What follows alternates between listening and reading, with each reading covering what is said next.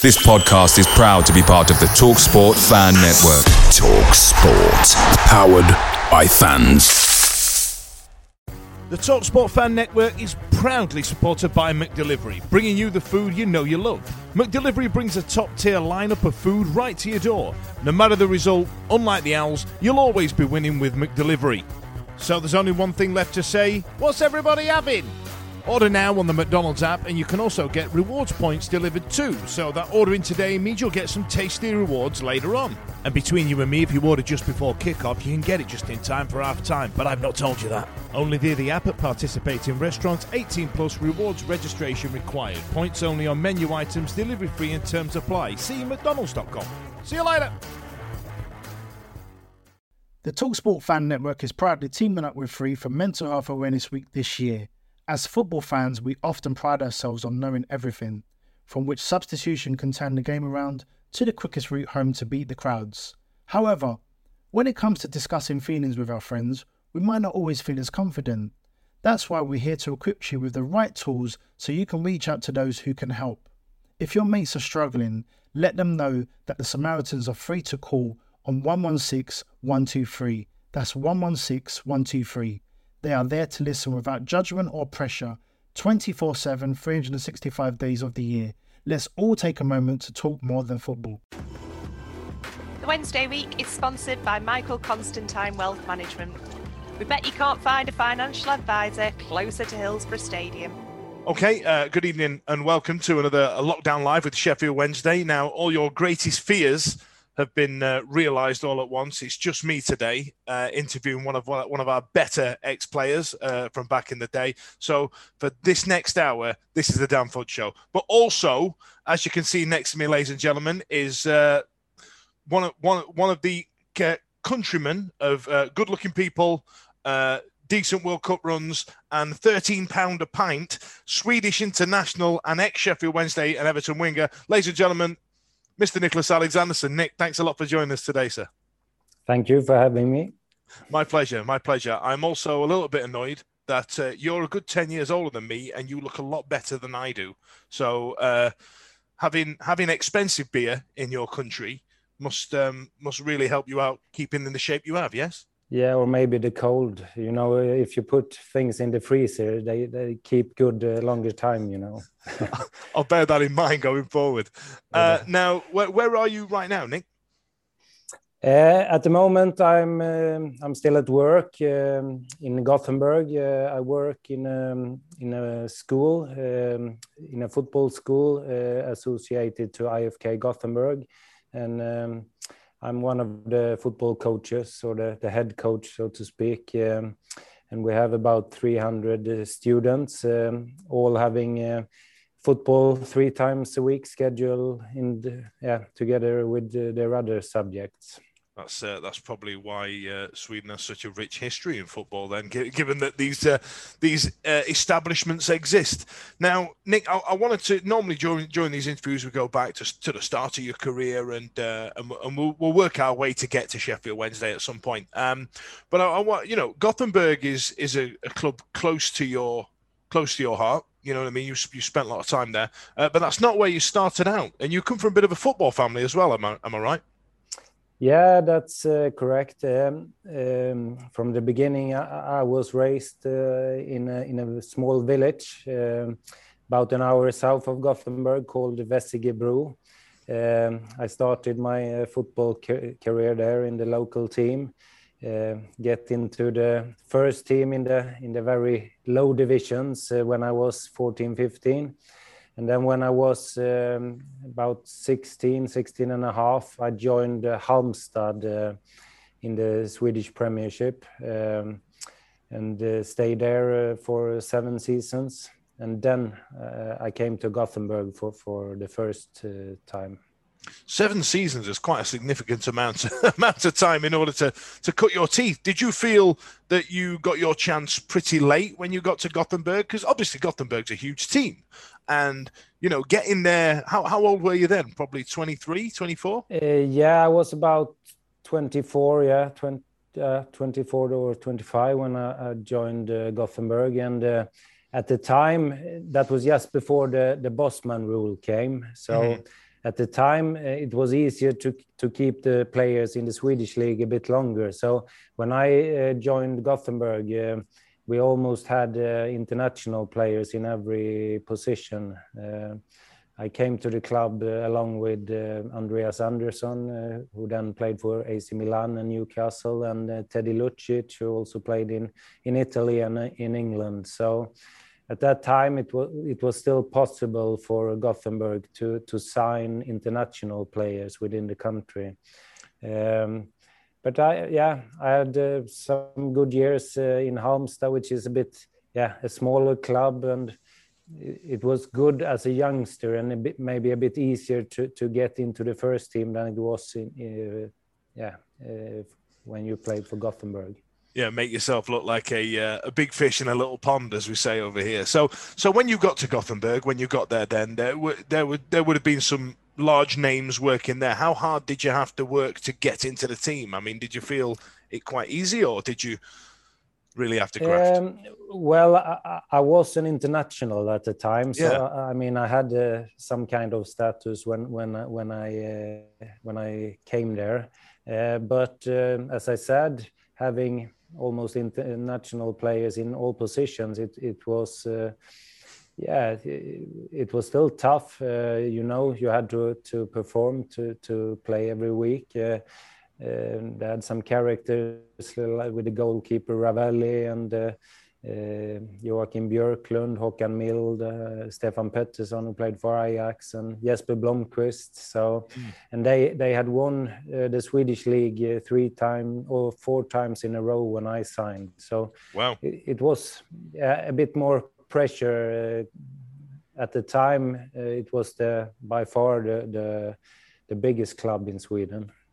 Now, that's interesting you said that actually because I was I was gonna I was gonna get to something that I uh, that I, I have a bit of a confession to make to you, Nick. So uh, back in 2017, my uh, my girlfriend decided she was going to go on a, a. So while she was out there, I ran off and went on a weekend away in Copenhagen, and uh, I we went to Copenhagen, and I, for those of you that, that don't know, there's a bridge called the Oresund, Oresund Bridge that goes between uh, Denmark yeah. and Sweden. And we went into Sweden, and I went to go and watch. What I didn't know at the time was a really tasty rivalry between Malmo and Gothenburg. This is this is a really big rivalry for, for those in, in the UK. It's very much like uh, Liverpool and Manchester United. You know, this is they're not the, it's not a derby, but it's a really tasty rivalry. I mean, my apologies in advance, Nick, but I did buy this uh, when I was there. Uh, but that was the home team. I was in the club shop and I spent a load of money. Uh, so. Um, obviously, you know, we'll, we'll get on to derbies because I, I, did you ever play in a Sheffield derby? I don't, I don't think you did, did you? Because they were they weren't no, very good at the time. Uh, at that time, uh, it was the right Sheffield team that was in the in the higher league, and uh, yeah, no. So I, I never played the derby. No, I didn't. Fair enough. But those, but those Malmo uh, rival the, the, the rivalry you had with Malmo and Gothenburg, I wasn't ready for it when I think um, I think Malmo won that day. But um, the the fireworks and the and the way the stadium moved up, I wasn't ready for that. I, I uh, you know, do you ever feel that having a, a rivalry and the, and the, and the players that you just listed then, the the really good players, do you feel that the Swedish league standard has dropped since the Bosman rule has come in? Yeah, I think you have to say that. Uh now um, they young players tend to go abroad a lot earlier than than they did before.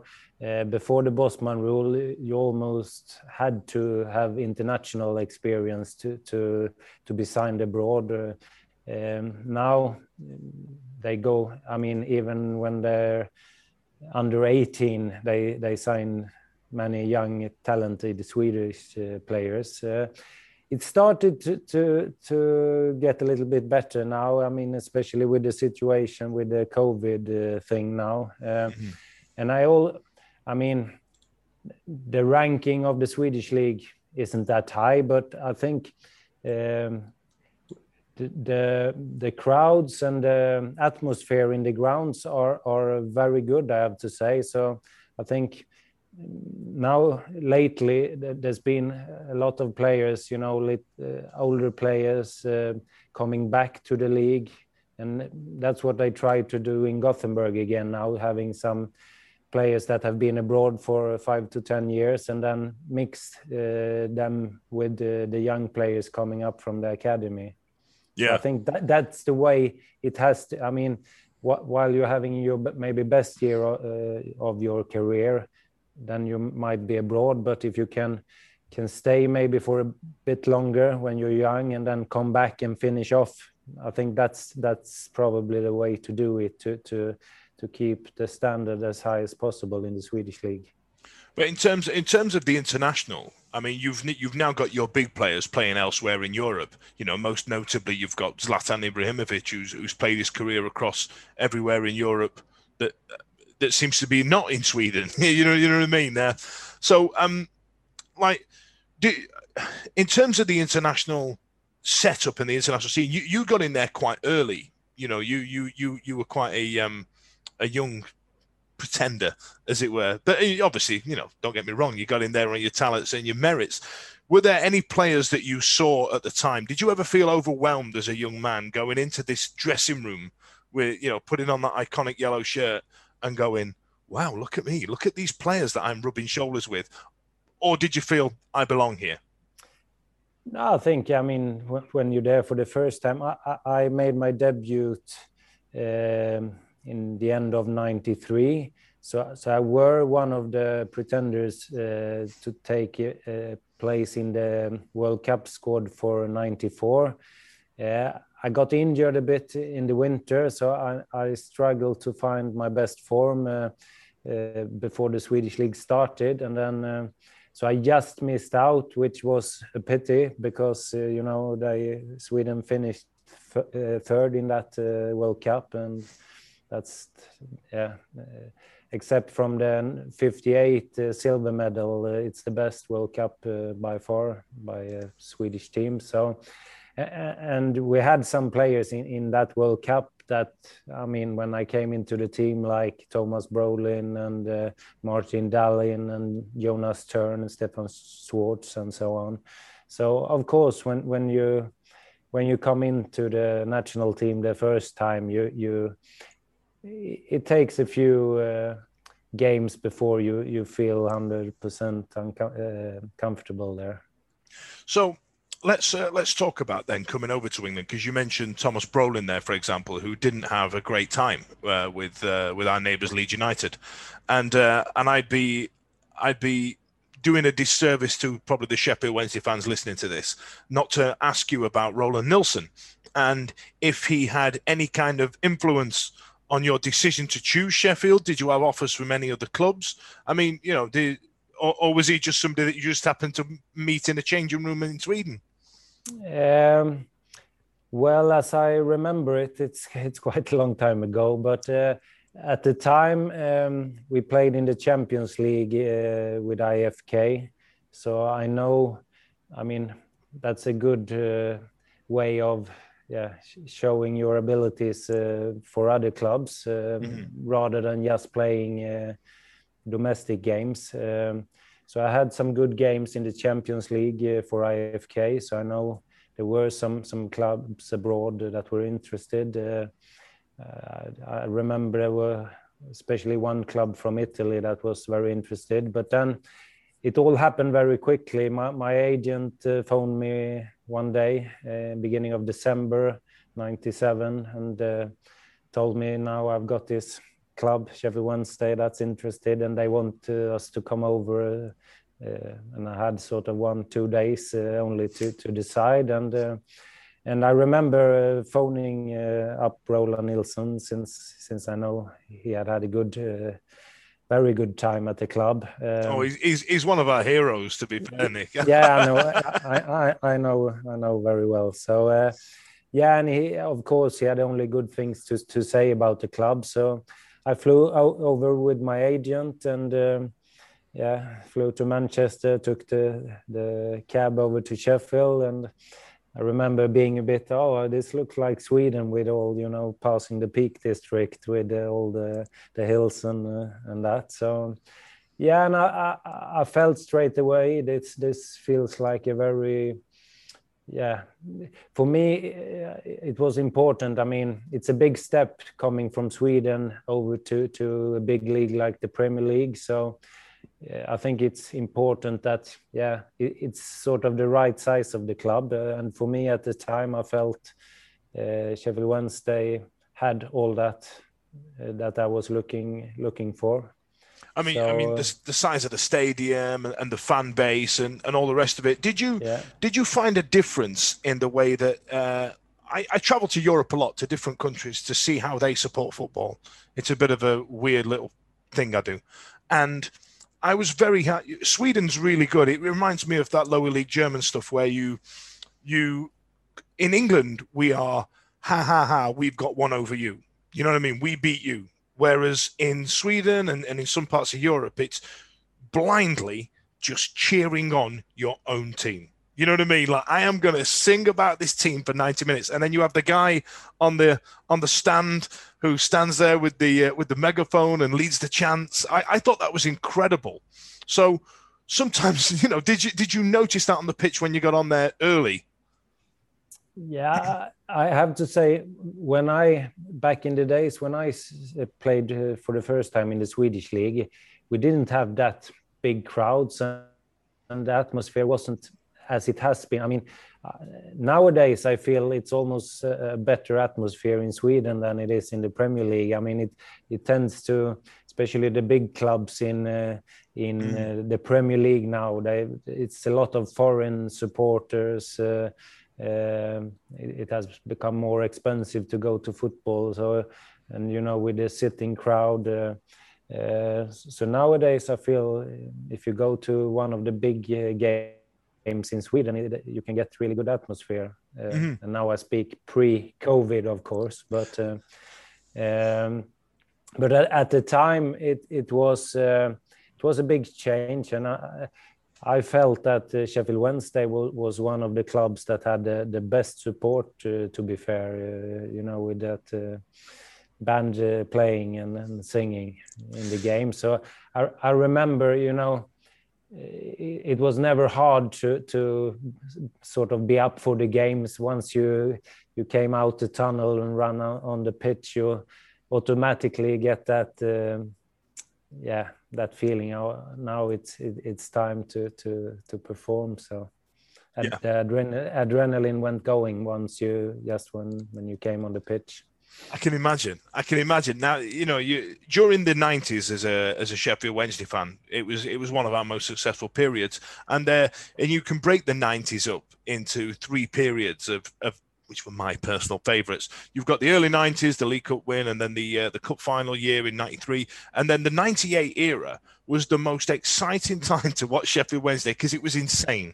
We had Benito Carbone and Paolo Di Canio rubbing shoulders alongside with what you'd refer to as industrial players like Peter Atherton and Mark Pembridge. It was absolutely inc- it was it was mental this whole thing. And so when you came in and you saw this, how did you how did you see this club? Did you sit and think, what what the hell have I walked into here? Uh, well, uh, I, I, think first of all, uh, uh, as a Swede, it, it's not too difficult to to adapt to the you know the English way. I mean, mm-hmm. we're probably seen quite a lot like the English, like more the hardworking uh, and then you had them, you know, the, as you said, the, the likes of Carbone and Di Canio, and you know, the, you never really know uh, for sure what would happen, both in the dressing room and on the pitch. I mean, they they could do a bit more of the the unexpected things.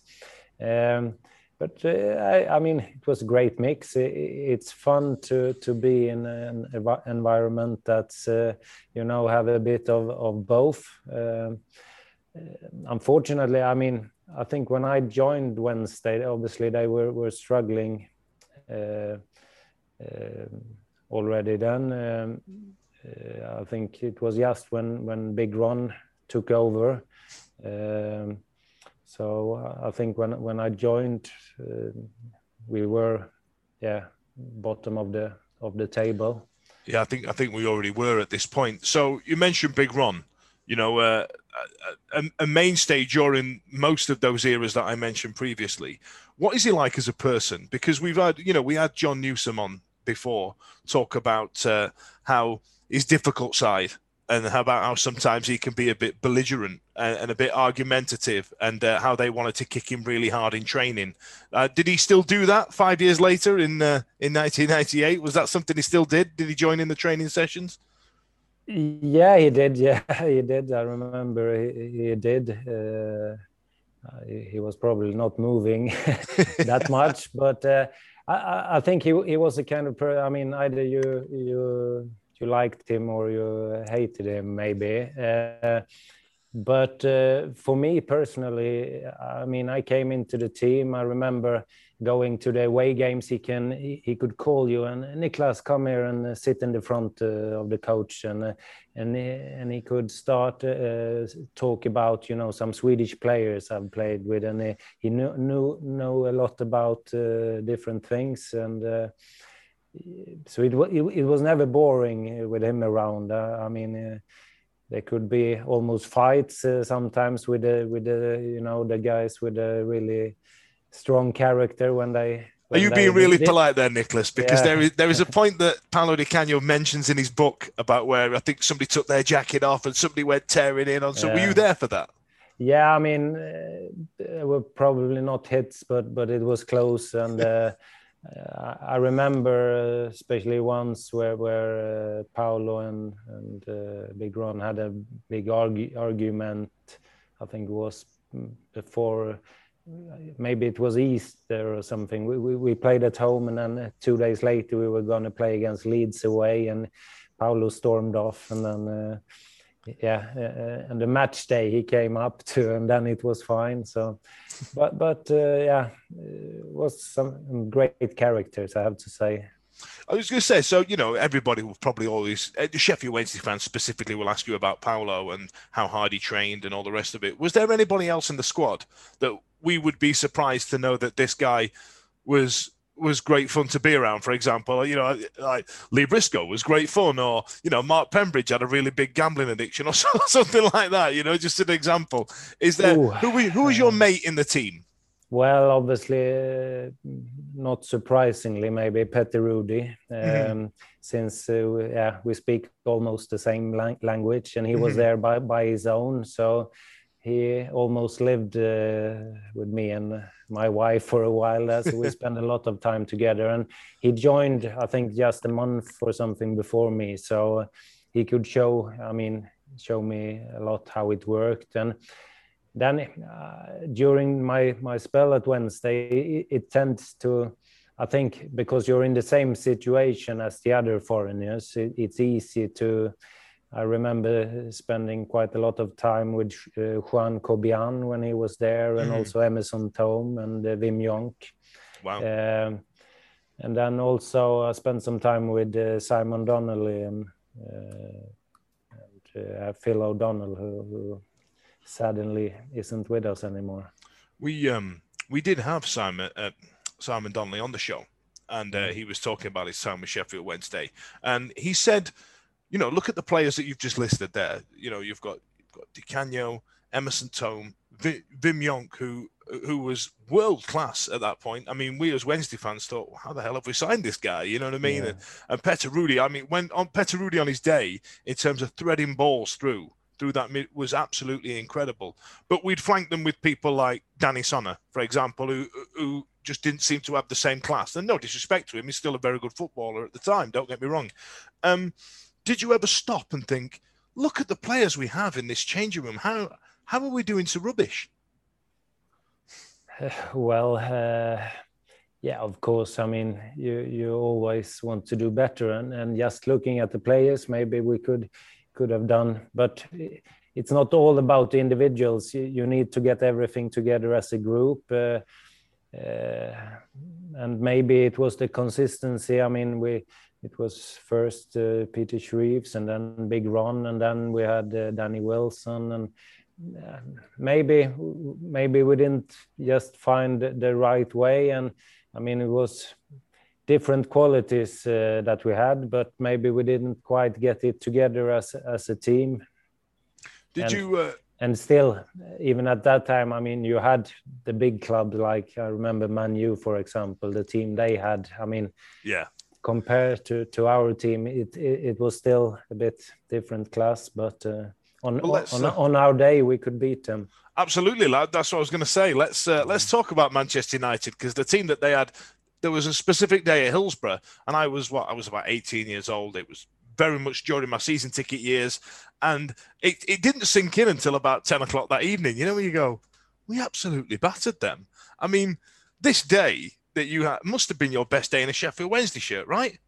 Yeah, of course. That, that's uh, my single best moment, of course, and one of the yeah best uh, memories. Uh, even if it's all all football games I've played, it's up there with the top three probably. And to beat a team like Man U as they were at the time, and then to to score two, and I think I was involved in the third one as well. So, and I'd also just, I think this was November 98, and I, I'd been out with my cruciate um, ligament injury from January till September. So, just coming back and then to have that game that close uh, to my injury, uh, it was just great. I remember. Jesper Blomqvist was in the United's team at the Mhm. time, and we had decided before the game that he wa- was going to stay over and we were going to go out for a meal. So, uh, yeah, it was a good evening. Did that still happen? Did you still do that meal? yeah, Did- we still oh, did yeah. that. Yeah, Bless it, because he, I mean, he could probably take it. They they won quite a lot anyway. yeah, so- yeah, I I think one day is going to be okay. But I think he he actually missed a bit of a sitter. I remember there was one where he come in and he cut back, and I think he went for a chip over Pavel Srnicek and chipped it over the goal. He didn't Yeah. did, didn't quite float it in. However, you yourself uh, managed to smash one through what was one of the world's greatest goalkeepers' hands and left him sprawling in the back of his own net.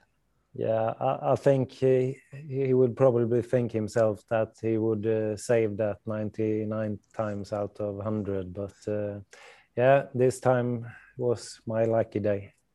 Absolutely, absolutely. If I, if, if anything, when you look back, I mean, the, the, for that for the second goal you scored that day, the way the ball broke, there must have been a point where you were running towards that ball, thinking, "How has this got to me here?" You know, I'm in, I'm in the Manchester United, about 12 yards away from goal with nobody in front of me. I mean, I mean, Yeah. wow, that that's that's a lucky day, isn't it, Nick? Yeah, it was, and it was a bit like like uh, the England goal as well, where it just dropped in front of me, and it was also also the left foot I used. So yeah. Oh yeah, yeah, yeah. For a predominantly right-footed player, and that, that goal. Let's let's talk about England and let's talk about uh, about Sweden. We seem to, as a, as a nation, we seem to play Sweden a lot. Uh, I, I don't know why. You always seem to end up in our groups, or we end up in your group, and uh, you know. And there's been some there's been some absolute ding dong battles with. Uh, with Sweden uh, from an England perspective, but I'd love to know it from your perspective. I always, um, I always like asking opposing teams, whether it be at club or international level, what your perception of the other team would be. So, for example, you know, it's uh, it's the early 2000s. This isn't it? It's around 2002 in the uh, in the South. What is it? South South Korea? Yeah, we played. Uh, this game was in uh, Japan, Japan. Uh, uh, in in Saitama. Yeah. Okay, so the ball's broke to you. You've cut inside and you've smashed it in. But before that game, were you thinking, "Who am I up against?" Because you'd have been up against Ashley Cole probably at that game, or was it was that was that the day, or Mm, or who yeah, who, who do I need to think so. watch out for yeah. at, at this at this time? What was your perception of the England team then? Because to us, it was one of the greatest ones we've had in years. Yeah, um, I mean, I, I've played, as you said, I've played against England a lot in, in different competitions, b- Mhm. both qualifiers and uh, in the yeah 2002 and also in the 2006. Mhm. Um, and for us, I mean, in Sweden, we, we're brought up with English football. um Saturdays, you know, they had a program always in Sweden where they showed uh, a game, and you had like your coupons where you where you bet and things like that. So, uh, English football is the most, by far, the most popular um in in Sweden, and. Um, I mean, we, we've always when- when I remember it from when I played. I mean, when, when you look to into the English team, if you looked player by player, it wasn't a question of which team who had the better players, but we knew being the underdog suited us really well, and for some reason we we know that we always performed quite well against England. I think out of the competitive games I played against them, probably not lost any. It's been a draw uh, almost every time. Um, so I think we we could go out, out there without any pressure really, and just try to to to yeah play the best we could, and and we knew that as a team, if we do it together, we we could beat this team, even though they individually have better players in most positions. What are the uh, what are the expectations of the uh, Swedish national team? So, for example, in this country, you've been in this country, you've witnessed it. We seem to think that we are going to win every World Cup that we're in, and we always get our expectations up, and we go. We spend three years going, oh, it's gone. We're never going to win it again. It's gone. And then about six months before the tournament, it's coming home. It's coming home. This is happening. We're going to we're going to win all the football. Do you have still that? Do you have that in Sweden, or are you guys like, hey, you know, quarterfinals, semi-finals? You, do you set your? It's a very pragmatic country. Do you set your expectations pragmatically? Is I guess what I'm asking. I would say that the expectations they tend to change. Um, when we had, I mainly played in the national team under Lars Lagerbäck, and um, yeah, and then he had some some different uh, assistant coaches, but during his time with the national team, Sweden qualified for uh, five straight um, championships. And normally, for for uh, for a country of Sweden's size and the, the amount of players uh, we have, I would say that's a that's a really good achievement just to to be in five consecutive uh, championships.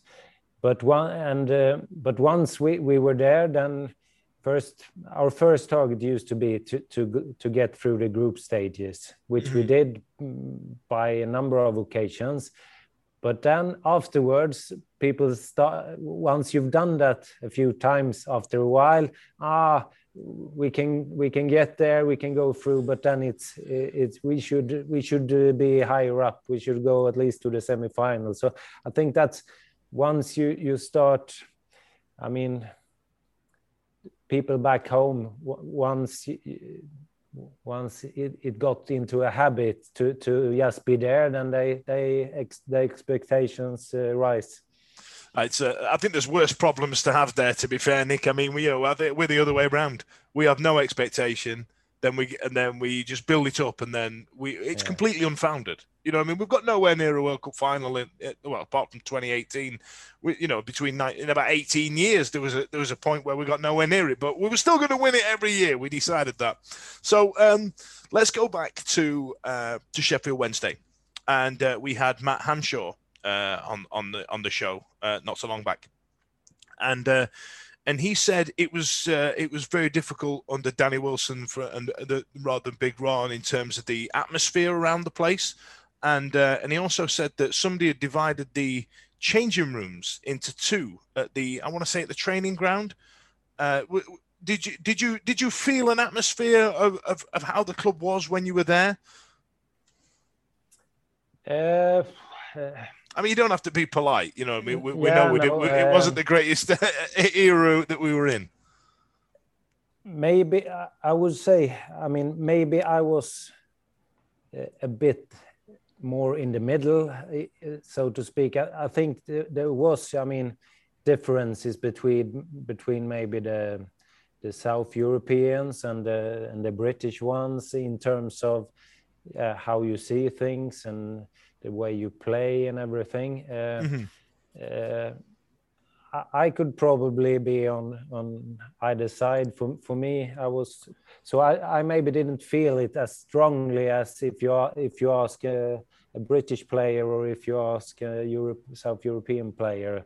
Maybe they felt the differences more. Uh, for me, uh, for, for, for me, it was fine uh, uh, to, to be either way, but it was probably a bit, uh, there's the foreigners, there's the, the, the British ones, I would say. Okay.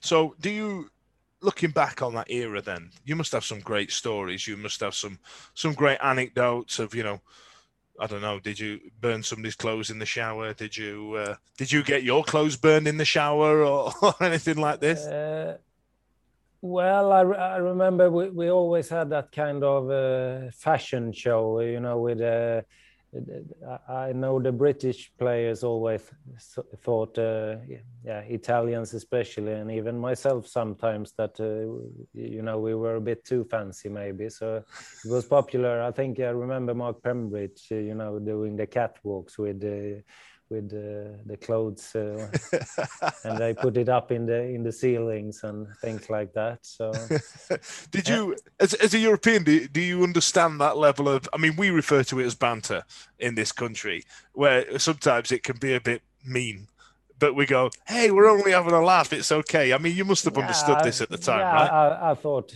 it was mainly having a laugh. I, I never, you know, took it uh, badly or, or anything like that. But uh, yeah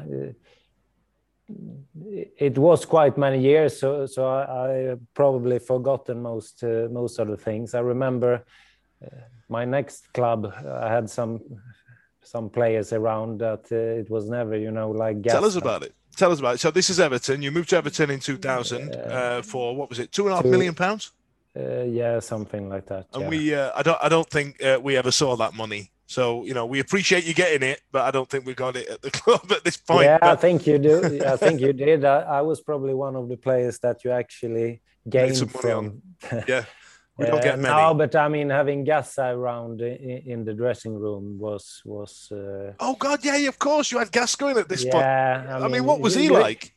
Yeah, I mean, you've probably seen some uh, some clips, uh, you know, on the internet, like when Ginola joined, when he ran out with a wig, uh, you know, and things like that. And remember people doing interviews, and he could be upstairs with a bu- bucket of uh, water, and uh, yeah, it, it was never, it was never boring. I, I, I can imagine. Was he? I mean, obviously, we, we know about Gascoigne and his, and his mental health issues that, that he had, and and it, and it's it's such a sad story. But as a footballer, he was one of the most naturally gifted people we've ever seen in this country, right? Yeah, I mean, we, joined at the same time, so um, maybe he was a bit past his best. Um, then you could see, I mean, glimpse of his quality in the games. Maybe he couldn't perform it, you know, on a consistent level. But uh, you could see it, uh, you know, his touch and everything. And uh, I also felt, you know, when I was there that uh, you often hear about, you know, the the the backside or his, the problem he's got. But I, I thought he, he, was a person with a really big heart as well. With uh, which, uh, yeah, he was he was really, you know helpful and uh, friendly and everything. I, I, there is a um, I don't know if you've seen it on social media. There is a clip circulating of him on the uh, the Italian version of Love Island, I believe, where he just seems to be dancing down a uh, a catwalk for some reason. But he seems to be living his best life right now. All let's right. hope he's, yeah, uh, that's good. I hope he's okay. Yeah. Let's hope he's getting better. Um, I, I, wanted to ask you uh, about um, about the club un, under Danny Wilson. Uh, were you were you there long for that? Was that something you were there for a, a lot of? Trying to get a uh, sense of the timeline. Uh, he, I mean, I, I got injured. I, I, signed, and then I only played about ten games, and then I got injured in in uh, January um, when uh, Big Ronstill was the manager, and then after saving the contract, uh, Danny Wilson uh, took over in the summer. So for me, that was a bit okay. I've been, I've only played 10 games for the clubs and then I've been out for six, seven months. Uh, I didn't know how that would affect my chances of, of getting back in the team. But uh, he showed uh, great belief in me straight from the start. So I, as soon as I was fit enough, I got back into the team like in September. Um, obviously, we, we were we were struggling to to you know to to to lift our level that yeah, was, was that, that, was that something that that he was responsible for a little bit because obviously you've got this uh, big character uh, in Big Ron who's a people manager, mm. and what was the difference between the two? I think it's never one person's uh, fault that uh, you never. Mm-hmm. I mean, it's it's a mix of you know the players, the the settings, the manager. It's success is about getting every everyone uh, pulling the same way, and uh, um, I mean, Big Ron was more of a. I mean, he, he, took his place. You know, you, you could always feel he, he was in the center of things. Danny Wilson was a bit more low key. Uh, I felt. Uh, I, I, still feel maybe that the it was still a bit of the so to speak uh, the the old school kind of managing uh, things. It, it, started to change maybe the, the, the last year of my career. It was still you know a lot of five sides and things and you know the I was a bit surprised when I joined from Sweden uh, how how little uh, we were training, uh, and I think that was the same for the Italians. I mean, sometimes it was like three, four times a week, and uh, you know, five sides and things, and that started to change uh, my my last year in England. I, I think uh, also with the with the foreign managers coming in and, and so on. Yeah, the um, we were not very good at keeping up to date with it. So if you look, there's an era of players who were naturally gifted in the mid '90s and never really kicked on to be world beaters because we didn't embrace in this country quick enough the, the dietitians, the uh, the level of training, the, the fitness side of the game. Uh, you know, notably, people Gascoigne's a great example. Um, also, people like Paul Merson at Arsenal, pe- people like that. And so, when players like in the mid '90s, you got Ginola, um, you got a, Arsenal. They they got an influx of French players, didn't they? And and and that I, I kind of like Wenger ch- changed the game a little bit. He was one of the pioneers of this of this new way of thinking. So, were we a bit late to the game at that at Sheffield Wednesday? Uh, I don't think it was just Sheffield Wednesday. I think it was was maybe a bit more all, all over. But uh, um, I, I, was a bit surprised. In one way, I like it. You know, it, it didn't matter.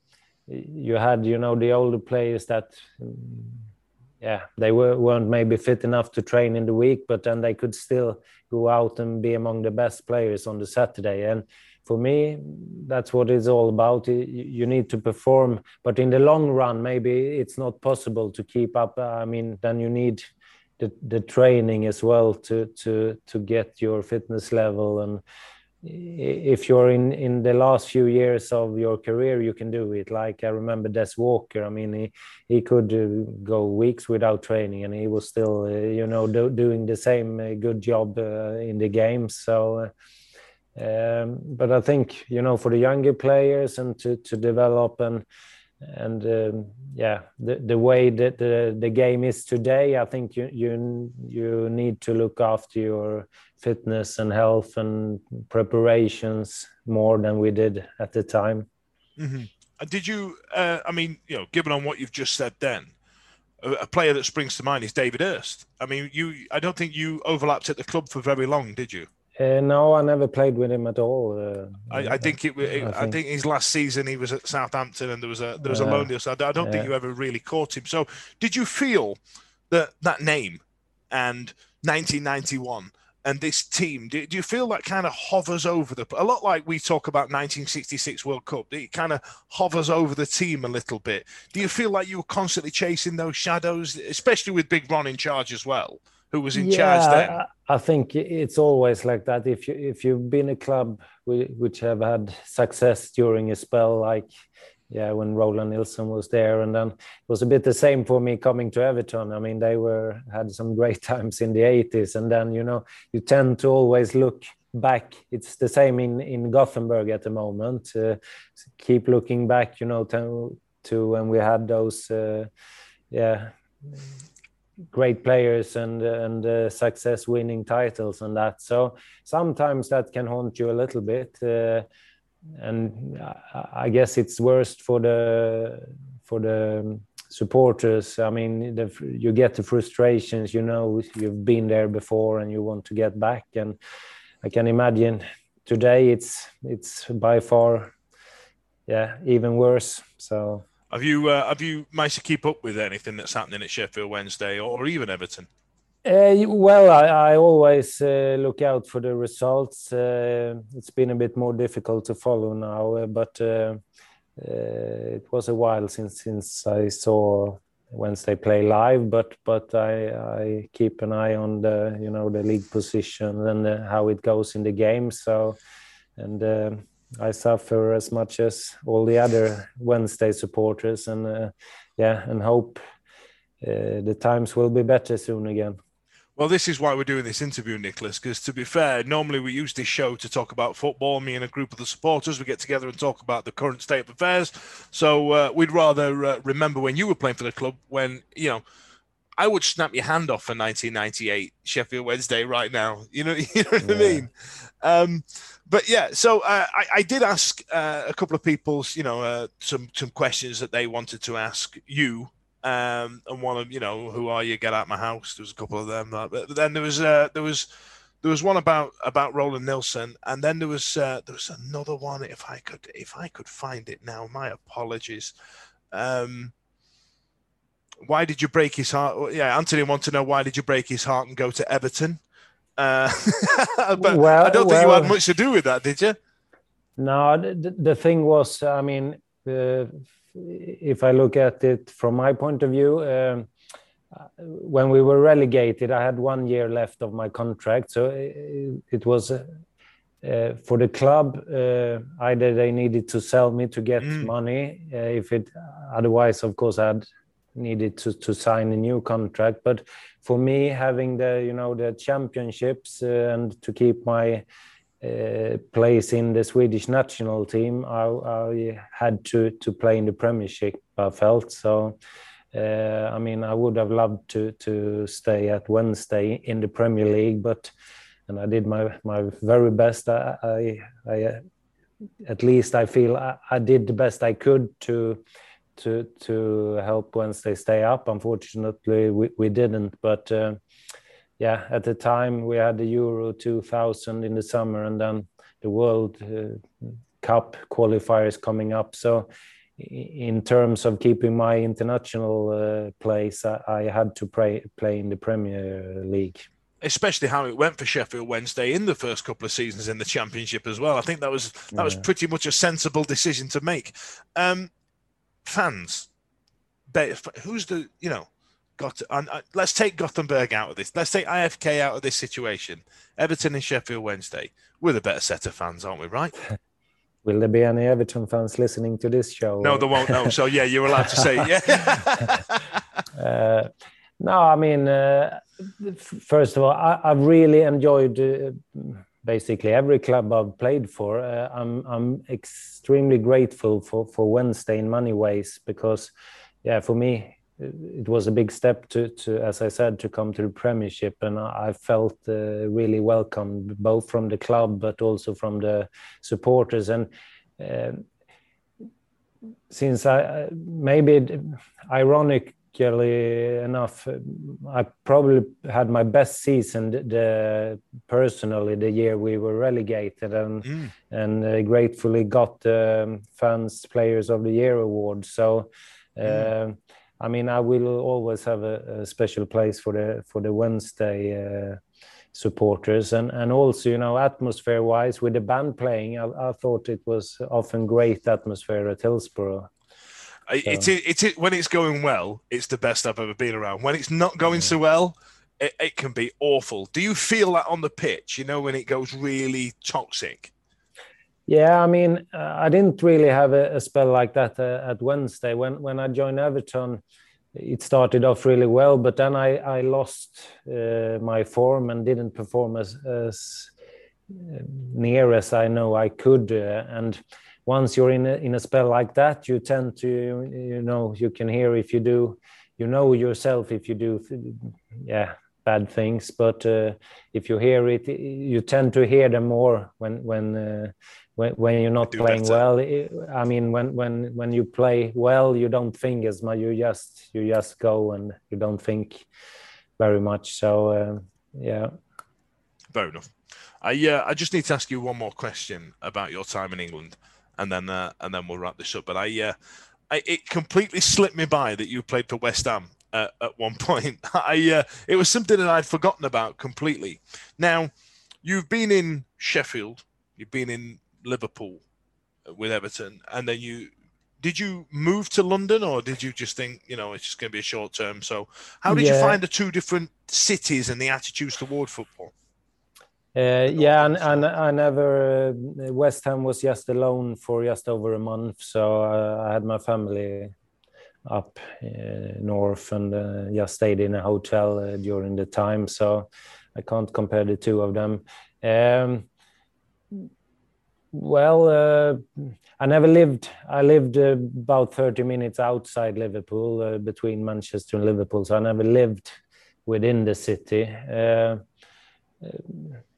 yeah, I, I, enjoyed both lives uh, and and the football in, in, in both cities. Really, uh, I was grateful. I had, unfortunately, that they're not long us uh, anymore. Uh, I had a, a man called Graham Thorpe who was in the in the board when I signed, who, who got who was like a extra grandfather for us, uh, living in indoor. We uh, they helped us, you know, with a lot of the things around the club, and I always felt it was very, you know, friendly everything around in in uh, in Sheffield, especially, and uh, still have some friends outside football from there. So. Um, yeah, so uh, I'm grateful for both the, the, the time on and off the pitch uh, that I had in Sheffield, and um, my first daughter was was born in the old uh, hospital as well in Sheffield. So. Oh wow, wow! So I, my apologies if they have our accent. I, I assume they don't, but I, I, bet every now and again, I, you know,